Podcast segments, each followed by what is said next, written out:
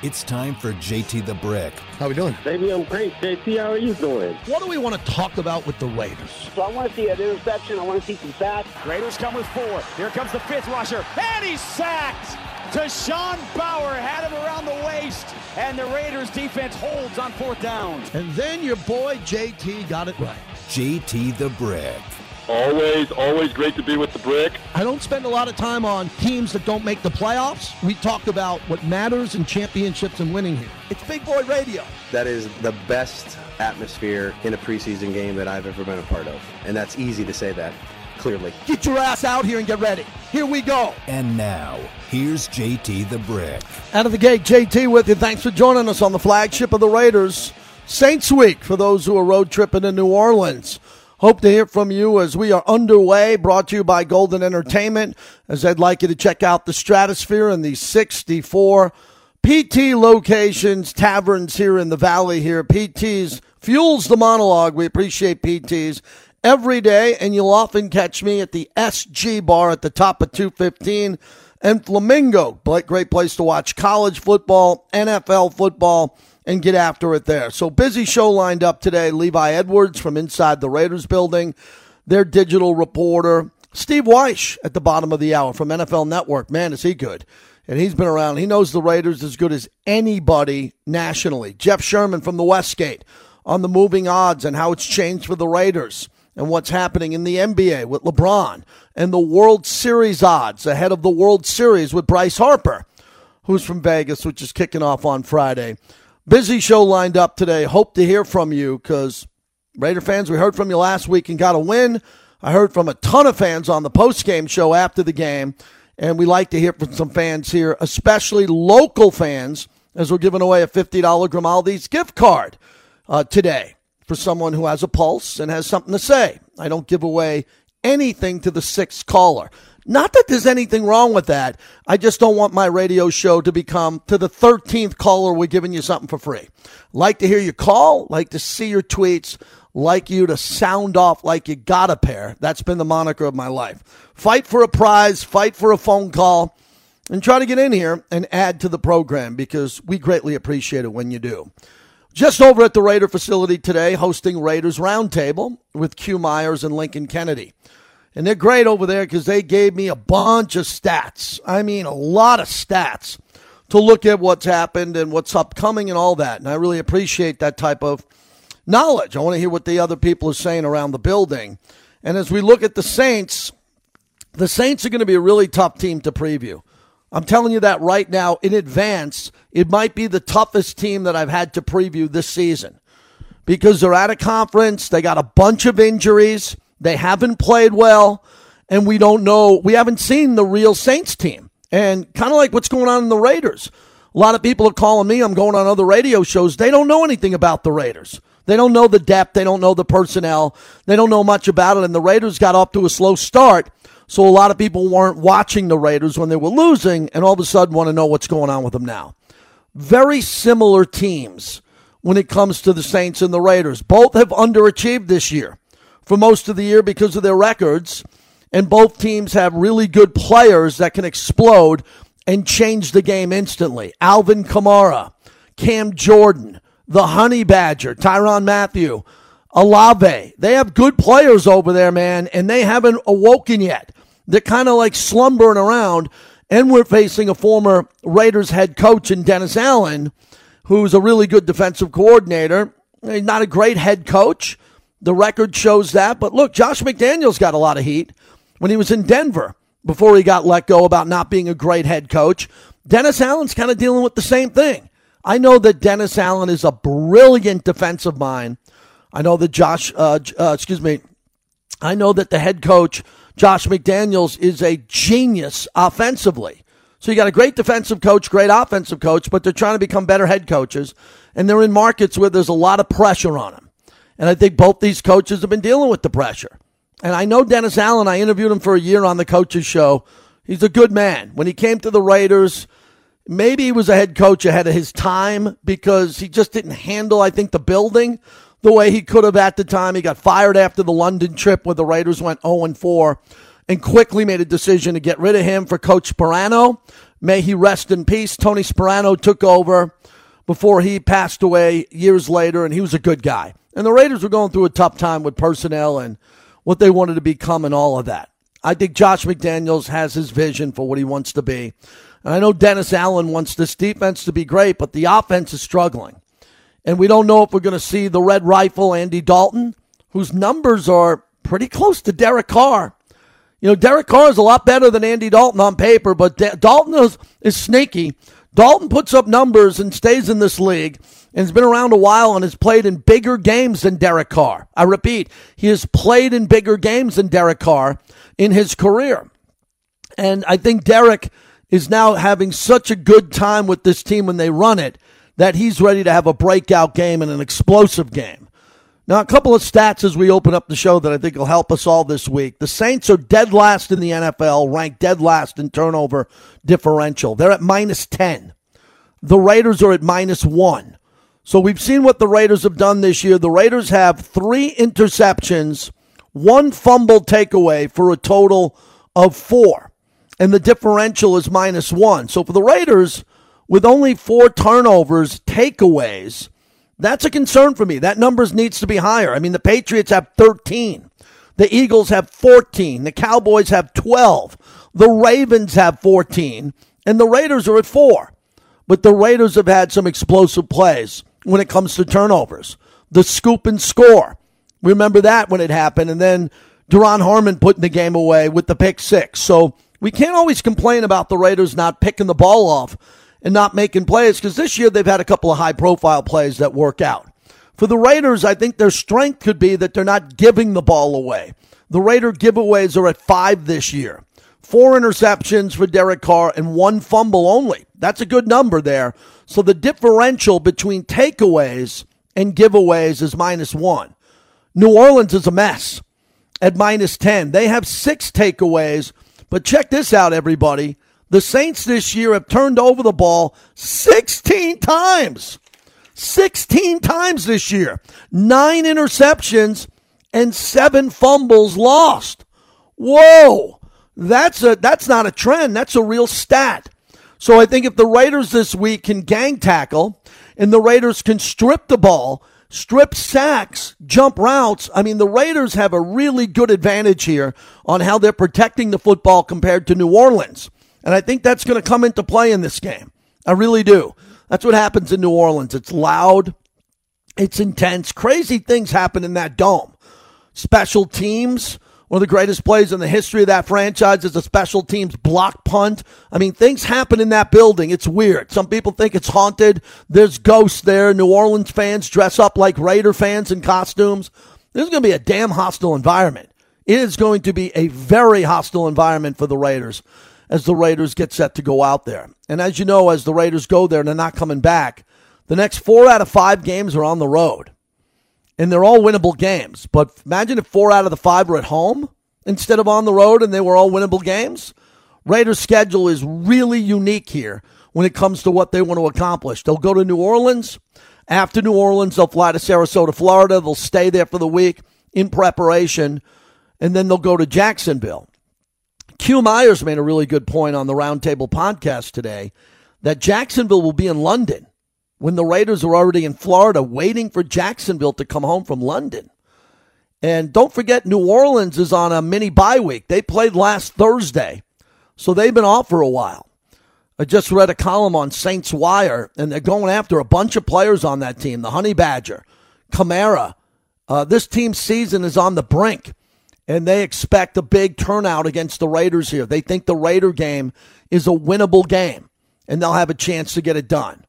Now, looking at New Orleans stats defensively, they're giving up 28.6 points a game. And the Raiders now have been scoring in the 30s.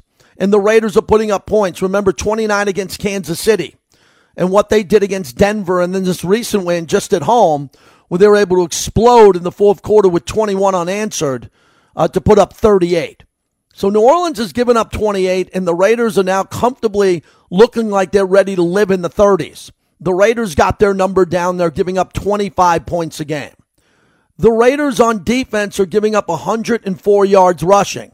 But who cares about that Well, you want to tackle Kamara, but the Saints are giving up 123. Josh Jacobs has been over 140 recently. The advantage goes to the silver and black. But the real cool stat for the Saints that helps them is they're only giving up 217 yards a game in the passing game.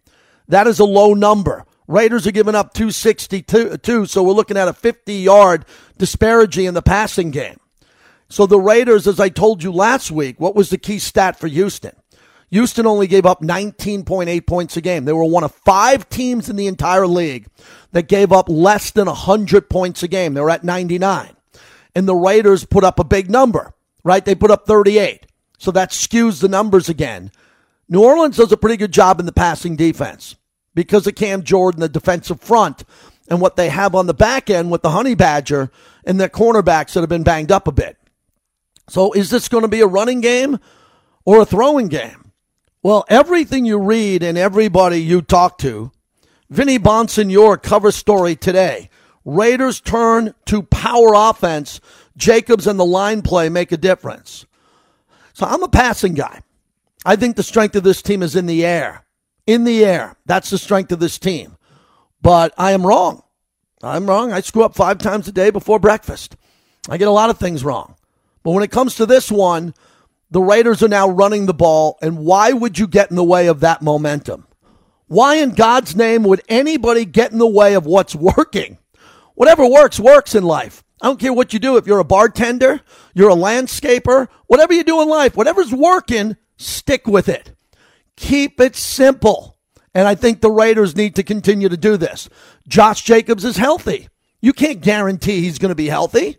You get nicked up as a running back. You hit the hole, your elbow hits the ground, your knee. You could get a groin. The guy's healthy. He's fresh coming off a bye week in a magical game, a Marcus Allen type performance. Oh, and I mean that. I mean Marcus Allen, where Marcus Allen was sitting with the owner and in the tunnel downstairs talking to Josh Jacobs. There's some mojo going on here. Josh and Marcus Allen are connected the way Biletnikoff and Renfrow are. I like that. I like that type of party. So Josh is running the ball well. It's indoors on a fast track. Get him the ball. And if you get him the ball early, it works play action to Davante.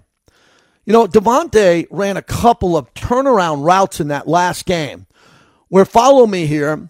Don't close your eyes if you're driving, but but kind of get a feel for what I'm talking about. He lines up on the left side and he runs a eight yard sprint and stops and turn, turns around he's he's got the safety over the top. The safety over the top's waiting for him. So Davante stops on a dime, turns. The cornerback's giving him three or four yards because they don't want him behind him. Davante's catching it, putting his foot in the ground, and getting upfield again. I like that. Derek is telling the defense, even if you double team Davante over the top, he'll go underneath with Davante. And Davante's so athletic, big, and strong, he can fight for the first down. Renfrow can't do that. Renfrow's a guy who goes underneath. Renfrow's a guy you got to hit quickly. And then every once in a while, if there's a jailhouse blitz, Renfrow will get behind the coverage and you can hit him. I like the play of Mack Hollins because I like 50 50 balls. Sometimes Derek throws it out of bounds too early. I like when Mack Hollins is running, maybe Derek can get him the ball and he can go get it because he's really tall. And where's Darren Waller? Anybody? Bueller? Bueller? Anybody? I was in the building today. I have no report on the off day. I don't know the status of Darren Waller. If Darren if Darren's injured, there will be no mention of him. If he's close to coming back, we'll wait for the coaches and trainers to make that decision. But last year, this franchise needed to run the table down the stretch. And Darren was able to come back and help because he was a distraction, a double team, and it really opened up the game for Renfrow. Remember Renfrow down the stretch in Indianapolis, Renfrow down the stretch in the in the Charger game. Renfrow was big because Waller was double teamed. There was no Davante here. We didn't have Davante Adams here. They were doubling Darren Waller in the passing game. Need Waller back because when he comes back, they might not double him. They might not. Darren's going to have to prove that he's healthy and fresh, and he's got to have a game where he catches 11 or 12 balls for everybody to say, hey, we're going to go, we're going to have to double team this guy. They're double teaming Davante, and Davante's still getting balls. We need Waller back to, uh, to provide the other double team. we need 11 of the defenders because there's four up front and maybe with a blitz five. When you come down to that, and there's five or six other defenders, if four of them have to guard Waller and Davante, the Raiders are going to have the opportunity to explode with Josh's running game off the play action. I think the Raiders are going to have to throw it in this game because Dennis Allen is the head coach. And Dennis Allen has stopped some of the greatest running backs in his entire tenure. He'll do what Belichick does. They'll come in with the game plan and say, look, Jacobs is a freak. We're gonna we're gonna load up the box. Cam Jordan, the rest of this star-studded defensive line, pinch in. We're gonna try to get to Josh Jacobs and hit him behind the line of scrimmage. We want the linebackers to cheat not by a lot, just move up a yard or two. Let's fill the box and let someone else beat us. Well, that's great. Someone else is Davante. You want someone else to beat you? It's going to be Davante Adams or Darren Waller if his availability is here. So I think that Dennis Allen is going to try to shut down this running party. That's my prediction. He's going to go down saying, My job's on the line. I'm not Sean Payton. I'm not winning. Fans want a new coach eventually. Uh, this is Captain Obvious stuff here, everybody. Captain Obvious stuff. Let's take Josh Jacobs out of the game. And let's stop the run and let Derek Carr beat us. Derek Carr in 2016, right? The, the go for two in the win. Big moments in the history of New Orleans. I think Derek's going to have to have a day. And I know a lot of people don't like to hear this, but I handicapped over the last two weeks and I looked ahead to all the quarterbacks that Derek Carr gets to compete against, it is prob- probably Andy Dalton, Trevor Lawrence, Sam Ehlinger. Who? I mean, there are uh, Russell Wilson, who's hurt and just a train wreck as we speak. Geno Smith. I don't care how good Geno's playing. He ain't Derek Carr.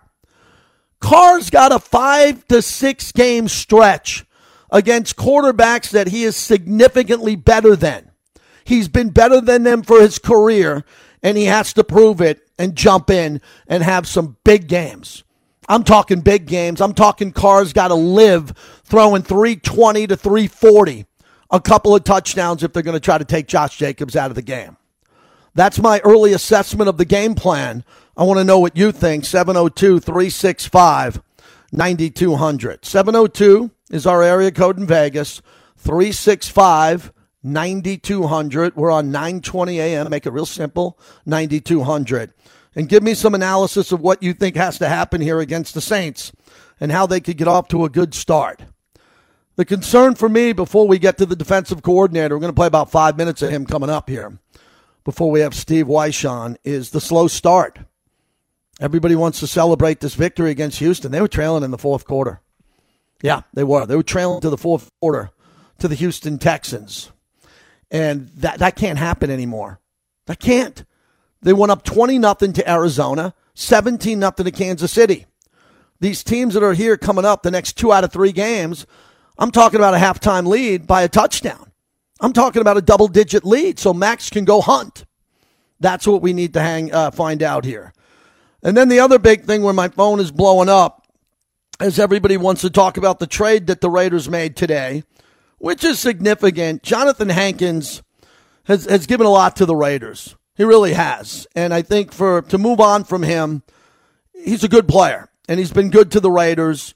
And Tom Pelissero reported earlier today the Cowboys are sending a 2023 six round pick to the Las Vegas Raiders for Jonathan Hankins. Ian Rapoport, the Raiders are trading Hankins to the Cowboys in exchange for draft compensation. Some key defensive depth up front. Well, I, I read this from Ian Rapoport and I almost read through it. It's kind of like, well, the Cowboys got depth. What about the Raiders? Do, do the Raiders have depth there? They, yeah, the Raiders do have depth. That's one of the things about the Raiders at that position. They drafted young uh, defensive linemen that they think can help out. Deshaun Reed reported an hour ago. Bilal Nichols and Andrew Billings have started every game this season with Kendal Vickers working in the third defensive tackle rotation. Farrell has already started to get a few snaps, but he should see a lot more and a lot more looks that he's been solidified as the fourth defensive tackle. You know, I thought the Raiders had a lot of depth at running back, wide receiver, and defensive tackle.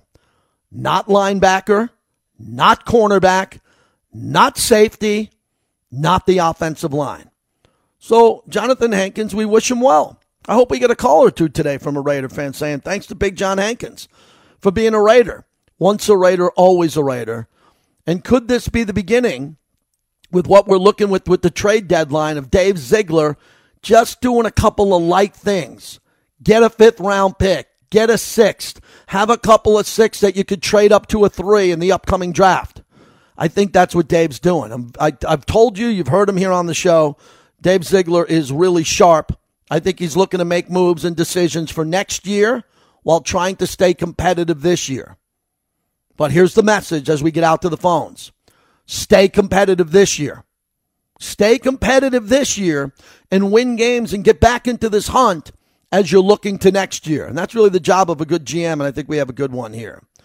Triple eight. Oh, excuse me. That's my nighttime number. I don't even have to throw out the number. Chris in West Oakland calls both shows. Start us off, Chris. What's happening today? Hey, man. How you doing? Hey, real quick about the t- trade deadline. Look, I know Ziegler and those guys had a way of doing things in New England. It was a more conservative approach. I believe when you have Tom Brady as your safety net, you can be more conservative because he covers up a lot of mistakes you might make.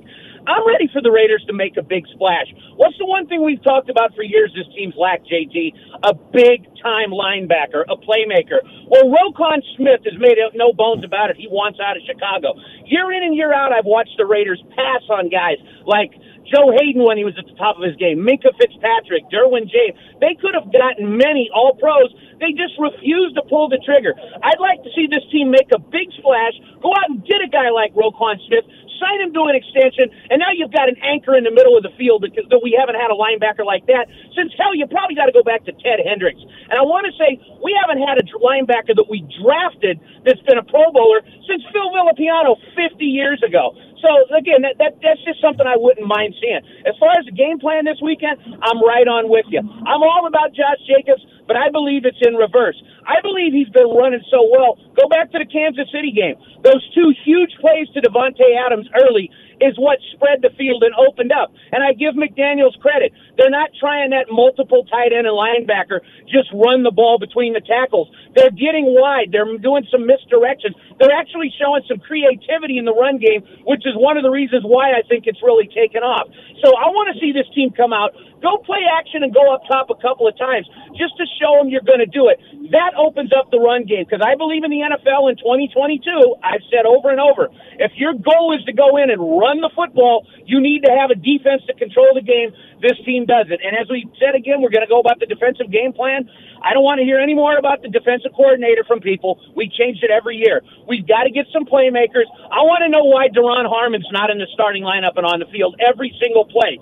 Tre'von Moehrig, again, I'm going to pick on him and Jonathan Abram. Normally you see guys flash brilliance. Well, name me in 25 games, JT, one play Tre'von Moehrig has made that you remember. Just one. The one I remember is he dropped the game last year when he had a pick six that would have sealed the deal against Washington, hit him right between the numbers.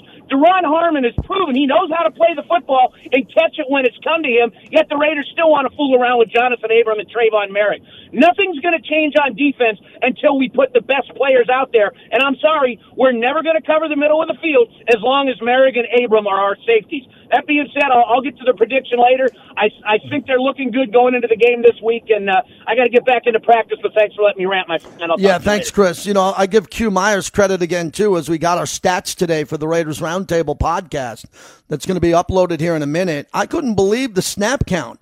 Duron Harmon at strong safety played all 65 defensive uh, snaps, 100%. Now, check this out. Jonathan Abram at strong safety played 54 snaps, 83%. And I pay attention at the game. And Moehrig played 49% of the snaps, which were, excuse me, 49 snaps, which were 75%. Ladies and gentlemen, the Raiders went with a three safety look. They played Abram a lot, 83% of the snaps, Harmon 100% of them, and Moehrig played 75%. I, I was not aware of that until I got my notes today. So I was going to say, hey, come on, like Chris, you know, he shouldn't come off the field. He didn't come off the field. It was an incredible performance when you see it. Not only did he end the game with the pick six, but Harmon played 100% of the defensive snaps of the 65. So he's good. I, you don't take him off the field now. He's too hot. You don't take him off the field. Stoner dude. Good. Oh, the Bobby, hold that music up. I'm getting the Stoner dude. He came to the torch. I want to get up to Stoner dude. Go ahead. What's happening, buddy? Hey, well, real quick on Jonathan Hankins, man. We, I loved him. He played hard, but I've been criticizing the defensive tackle position for years, JT, saying we hmm. haven't had a star for so long. Maybe letting him go is a sign of better times to come. And hope, and just like Chris from West Oakland said, maybe we can go out and get ourselves a defensive star even by this uh, trade deadline. Uh, since I saw you last, JT, I've been to Kansas City. You got to go out there if you're a Raider fan and go see some real hardcore uh, local pride and uh, home field advantage. But uh, obviously, this last game was huge. JT Josh Jacobs, I've been praising since day one. He's probably one of the most talented running backs we've had since Marcus Allen and Bo Jackson. I really mean that sincerely. He's got talent. And uh, you know, when it comes to New Orleans, you know, this isn't a Sean Payton, Drew Brees New Orleans, but they're going to fight hard, man. They want to win just as bad as we do. We got to score 30 points, so the passing game is very important. We threw that big long bomb in uh, Kansas City. We know we can do it to, to score touchdowns, but we got to keep that up. Keep up up momentum, JT. Talk to you soon. Thanks, Stoner Dude. Good to hear from you. Let's welcome our new partner, the DeCastroverde Law Group, Orlando and Alex. My guys here, they treat their clients like family because of the legacy of their legendary dad. It's all about family. As their dad emigrated here from Cuba and they built this law firm that connects with the Latino community, if you get into a car accident, and if you need legal services, it's the DeCastroverde Law Group, 702 222 9999. Tell them JT sent you.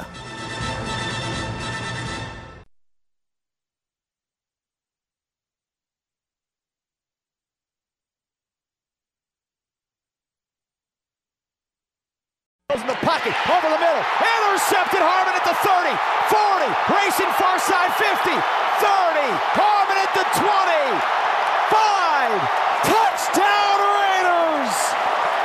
Duron Harmon stepped in front of the pass down the middle of the field, and he takes it back 70 yards for a Raiders defensive touchdown. Nice to have those daggers from time to time. JT back with you. It's always a pleasure to welcome in our friend Steve Wyche. He's NFL Network's chief national reporter, and you can follow him on Twitter and Instagram at Wyche89. Steve, let's jump in. Good to talk to you again. I want to talk about the trade deadline. Are you a believer of that? We saw Jonathan Hankins go to Dallas, Christian McCaffrey go to San Francisco. I think some of these new GMs, the younger GMs, want to do some deals. How do you see it? Yeah, look, if you're and JT, always great to be with you. I mean, look, you already saw, you know, the Jets make a trade to go in and get, you know, Robinson from the Jaguars after Breece Hall got hurt. There's going to be some deals. These deals are more, to, you know, usually to plug holes. Usually guys with short-term, you know, contracts. Like you see Hankins going to Dallas. Um, I don't think you're going to see any major moves, but you know, you see maybe some teams that aren't doing well. Maybe Carolina stays in the trade market. Maybe Denver gets involved there will be some trades. I mean, you see, you saw the NFL move the trade deadline up earlier in the season a couple of years ago. That's going to help teams get these these newly acquired players more involved for the stretch run. So there will be some deals. I don't think necessarily any earth shattering movement, but there'll be deals. Whereas before you might have only seen one or two. Um, in previous years, there'll probably be more. I, I would guess at least a half dozen. Steve, last night Bill Belichick pulled starter Mac Jones after three series. They put in Bailey Zappe, and he's finally getting some real heat. I'm a huge Belichick guy. Everybody should be. Go down to the greatest coach, arguably of all time. But with Josh McDaniels in Las Vegas, and as they really didn't uh, replace him in a two quarterback set in what feels to be almost a must win game, the Patriots are playing for a wild card at best, with Buffalo running away with it. Was that bizarre to see that quarterback switch for you last night? Well, it wasn't bizarre not knowing if Mac Jones was hurt, right? If not knowing that ankle had, had not fully healed. And this is where Belichick is playing the guessing game. Well, this and that, hypothetical, this and that. Look, if Mac Jones was healthy and you pulled him, then you need to go ahead and stick with Bailey Zappe. But Bailey Zappe had played fairly well in the three games that he had to play for an injured Mac Jones – and you still went back to Mac Jones, which makes me think you think Mac Jones is the better player and gives your team the best chance to win. And then when you put him in, you pull him out.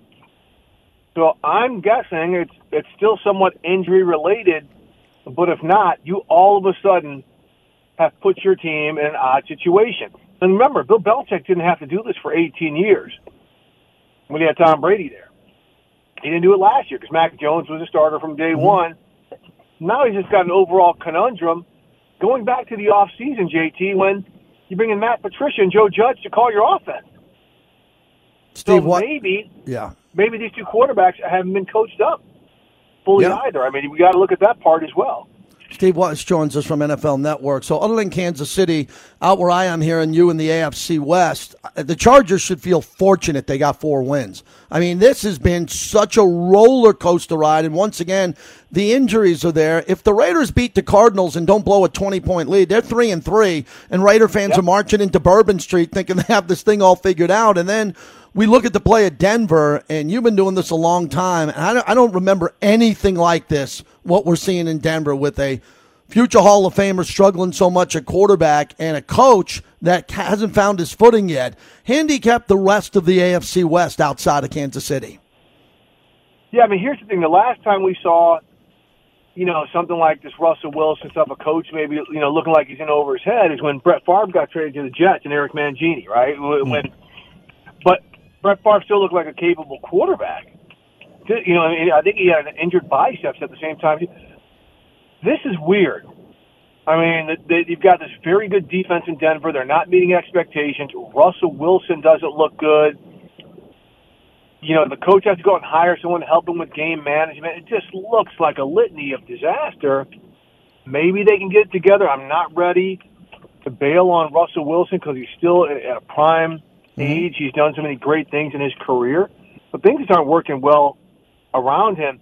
And with the Chargers, I mean, how confounding are they? They've got this great quarterback, right? But they play Seattle last week, 31st against rush defense, and they run it 12 times. Total of 15, you know, but three of them were Justin Herbert scrambles. What's going on there? Got the injuries. It's just not right.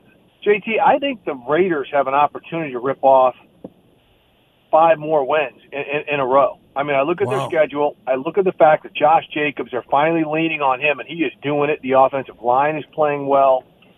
Defense is playing better. I think the Raiders, when all is said and done, are going to be going to be back in the playoff mix. I saw you in Nashville on the sidelines when the Titans beat the Raiders, and now Yep. the Titans have won four in a row since we saw each other. And the Colts uh, benched their quarterback in Matt Ryan. And again, it's a tough question to ask you because of your association with the league and the ownership.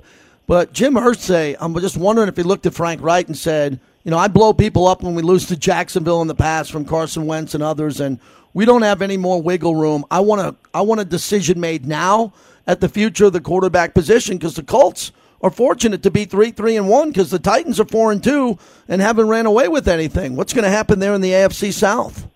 Well, I mean, it looks like it's Tennessee's division to lose because the mm-hmm. Colts, even with this change, I mean, they're going to a guy, Sam Ehlinger, who we know nothing about, right? Who doesn't have any skins on the wall. Maybe because he's more mobile, they can get the run game going. But that, I mean, that was supposed to be going with Matt Ryan. He was supposed to be complementary to the run game. So I, I think it's Tennessee. They're, they they found their identity.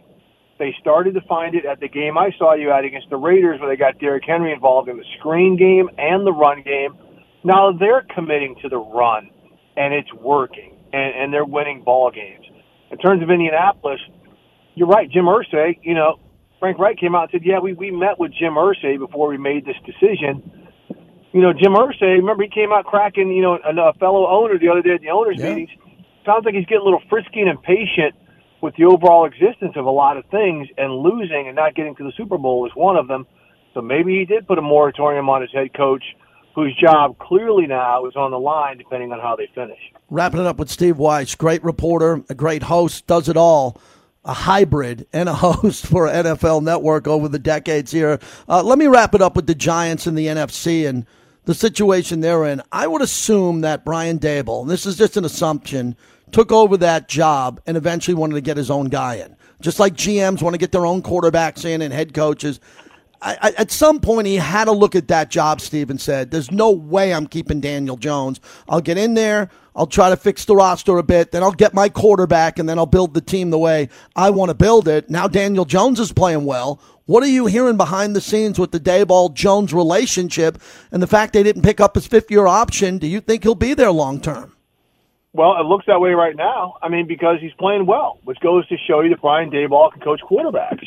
You know, and we saw we saw the evolution that he had with Josh Allen in Buffalo. So yeah, he probably wasn't thinking that I'm going to turn this guy into you know a kingmaker. I'm going to try to survive with this guy. But the fact that they're playing well in all facets, I mean, the run game is working, um, the defense is working, the passing game isn't great in part because who are the receivers? But everything is working in unison, and what what that tells me is it's not so much a Brian Daboll as a great play designer, schemer, but he's a great communicator and he's a great leader because everyone's bought in. And too many times, especially when going to hiring all these supposed offensive gurus, you're not looking at the leadership and communication aspect of the head coach, as we're seeing what's going on in Denver, how, how that's not working out. Right, but how we're seeing it, Brian Daboll, Even though Atlanta has a losing record, Arthur Smith has a very undermanned team believing in itself, and and I think that's something that goes to show what a head coach really is. And Brian Daboll is a prime example of it. What are you most excited about coming up here for this weekend? Because the way Brady lost to Carolina and Aaron Rodgers and they got slammed by the Commanders, this Bills Packers game looked great when the schedule came out. And I think this is a battlefield test for Green Bay. This is it. I mean, they could draw a line in the sand. They lose this one. They are not catching the Vikings. They're playing for a wild card. We haven't talked about that with the Packers in a long time, Steve. Yeah, they're playing for a wild card at best. They they have not played good football in a month, and there's the opportunity that they could get blown off the field against the Bills, which you know the Bills have made a habit of so far this season. But look, Green Bay doesn't try to run the ball. Nobody's afraid of their receivers, so now they're asking Aaron Aaron Rodgers to walk on water. That's not happening. The offensive line has just been reshuffled. I mean, this is a game where Greg Rousseau and Von Miller and those guys up front can really have a field day. If Buffalo comes out and gets like a 10 point lead early on, it is it is really tough sledding for the Packers. And if they do lose this game, that'll be four losses in a row. They were barely able to get by barely Zappe, Bailey Zappe in overtime uh, a month ago. So they're just not playing good football on either side of the ball, and that's when a lot of doubt and everything is going to start creeping in if they lose this game. You're right; they they are potentially in trouble and a wild card could be problematic for them with what we're seeing happening in the NFC East, and then you're probably going to get a wild card berth somewhere out of the NFC mm-hmm. West. You have two teams from the East, one from the West. There might not be a wild card berth available for the Packers. Yeah. That's the way I'm looking at it. Steve, continued success. I'll catch up in a few weeks or a month or so, and always appreciate your analysis and how you add to my radio shows. Thanks a lot. Appreciate you, JT. You got it. Steve Wyche, NFL Network. One of the best really a guy who can host. He's a sideline reporter. He's a reporter. He's got one of the best jobs in all of all of the NFL as he hosts a lot from the Hall of Fame in Canton, Ohio. When they're inducting those classes, Rich Eisen is in charge of the Gold Coat dinner. Chris Berman is doing the introductions. And I always thought that Steve Wyche, and I hope Chris Berman has that job forever. I don't want to overstep my bounds there. But Steve Wyche would be perfect to do the inductions because he, he just is great in Canton, Ohio and always good to see him there. So, look, he thinks the Raiders. Jim Trotter, his colleague at NFL Network, tweeted out a week ago that he thinks the Raiders are going to win six in a row. I don't. I don't think anybody's going to win six in a row. I don't think Tom Brady, Aaron Rodgers, Derek Carr are going to win six in a row. Jim Trotter said that, and Steve Wyche just said five in a row. And they both work at NFL Network. So I think that is really interesting what those gentlemen had to say recently. Coming up next, Jeff Sherman will join us over at the Westgate. The moving odds. Anyone want to know why they didn't bet last night Chicago on the money line? How did you not bet the Bears to win straight up on the money line now that we look back? Because now we have to look back. Everybody's a Monday morning or a Tuesday morning quarterback. God, it would have been easy to look at the breakdown of the Patriots this offseason and this year and put some money on the Bears. You would have won monster money.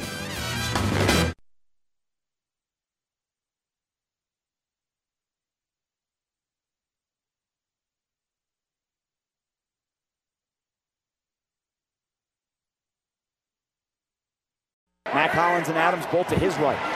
Snap to Carr. Pressure off the edge. Drops up in the pocket. Fires down the middle. Hollins at the three. Grabs it into the end zone. Touchdown Raiders. Mack Hollins was sandwiched between a pair of defenders and still came down with it for the touchdown. That was a nice play. Jason Horowitz, play by play voice of the Silver and Black. JT back with you.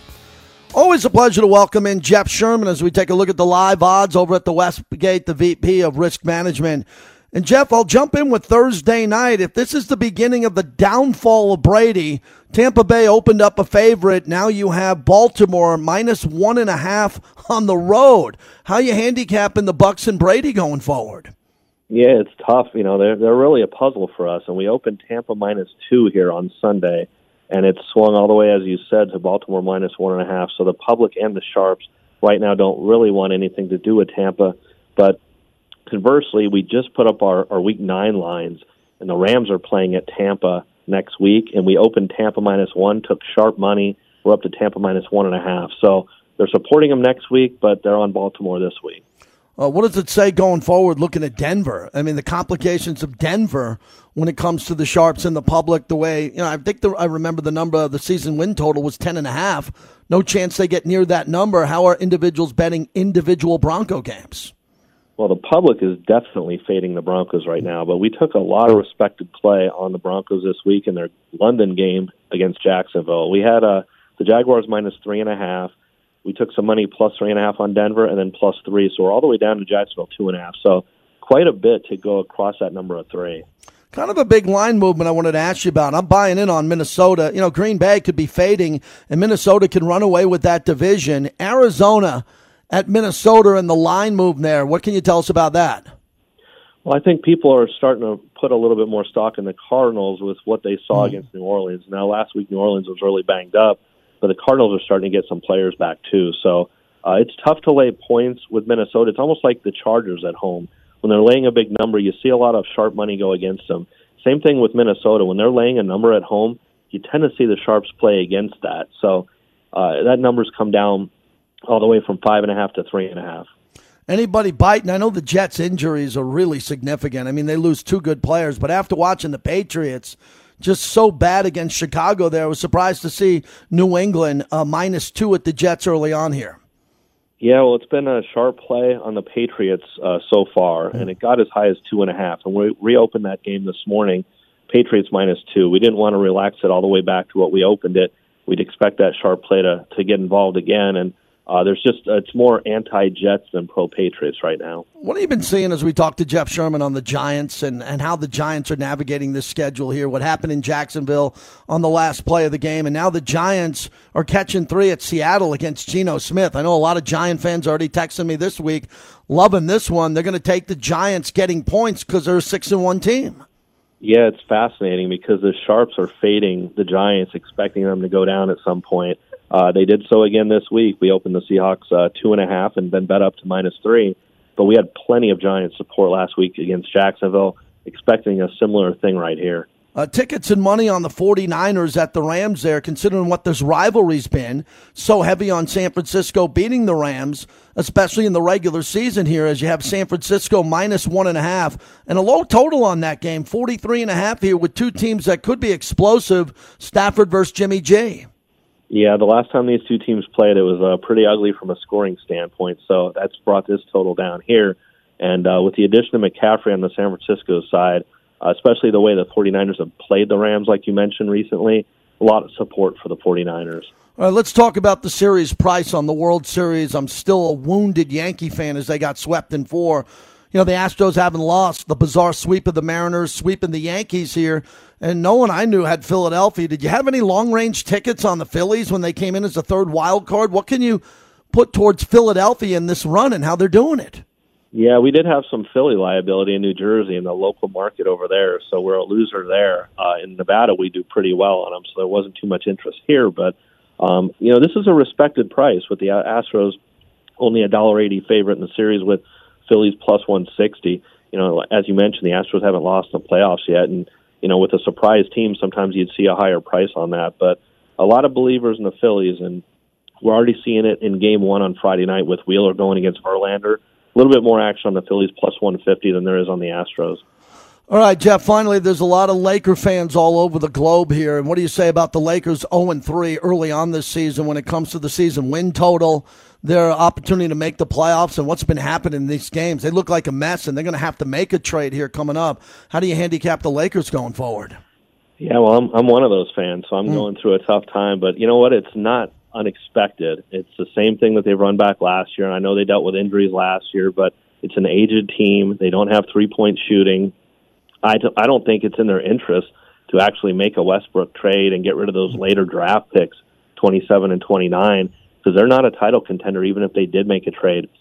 There's really nothing out there on the market that would change that in the mm-hmm. Western Conference. So I think they should just let Westbrook come off the books this year, look towards next year. I saw a little load management right out of the gate, especially with the Clippers here. Are we still going to deal with this this year? And as one of the sharper minds out there in sports handicap in there. You go to work in the morning and you look at a game, you handicap an NBA game, wondering who's going to play, and it's even early in the season. Yeah, well, the tough thing is is putting up an overnight line because a lot more information comes out the night before. So you see, see a lot of games that are not priced the day before, and they go up the morning of, and we kind of moved to that trend more than anything. Thank you, Jeff. We'll talk to you in a few weeks. Always appreciate you. All right, thanks, JT. That's Jeff Sherman over at the Westgate. Hope you enjoyed that. We have him on every two weeks, and he he's one of the sharpest guys in town, and he tells you what's happening here about the Lakers and what's going on here with trying to predict these giant games and, and what we're seeing with Tampa Bay. This is Tom Brady, everybody. You get an opportunity to take Tom Brady at home with points. Oh, uh, New England or Tampa Bay. It's a tough year. The unders are killing it this year, and the survivor pool a couple of my buddies who've got eliminated a long time ago in the Circa Survivor pool. And then some of the other people are in it getting their head lopped off. They had New England last night over Chicago. Another chunk of survivors done in the survivor pool.